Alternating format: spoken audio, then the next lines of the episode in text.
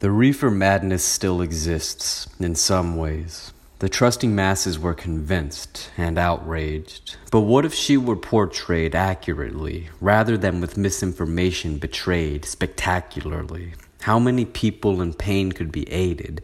How many artists inspired? Why is this being unduly debated? If only justice worked as we desired.